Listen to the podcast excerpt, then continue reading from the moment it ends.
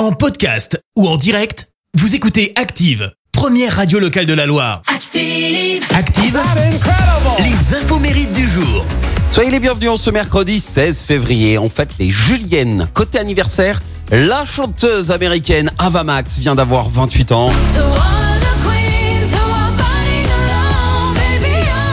Pour info, sa maman chantait des airs d'opéra et impressionné, bah, Ava Max a voulu faire pareil.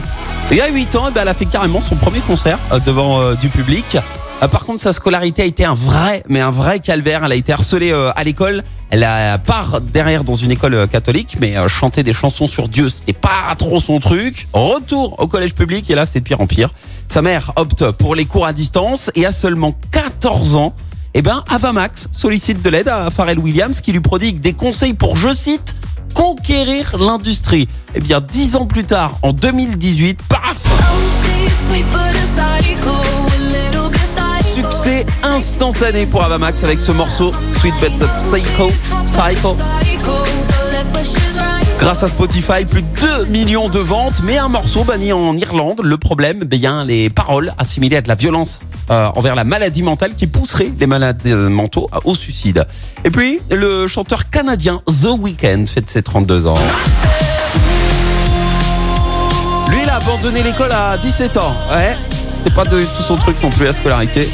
Et en 2011, le chanteur Drake parle de The Weeknd sur Twitter. Et en 2014, eh ben, il accompagne le célèbre rappeur canadien pour sa tournée dont il assure la première partie. Année euh, prolifique pour The Weeknd.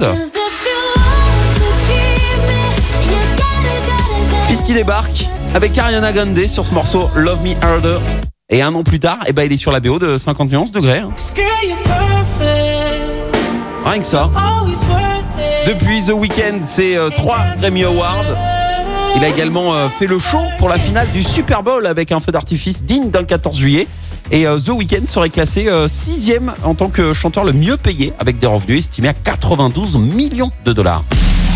La citation du jour. Allez, voici la citation de ce mercredi, citation de François Cristal. Écoutez. Le Dalai Lama, c'est l'homme le plus zen du monde. Il a des enfants, le Dalai Lama machin? Bah non. Bah voilà, c'est pour ça. Merci. Vous avez écouté Active Radio, la première radio locale de la Loire. Active.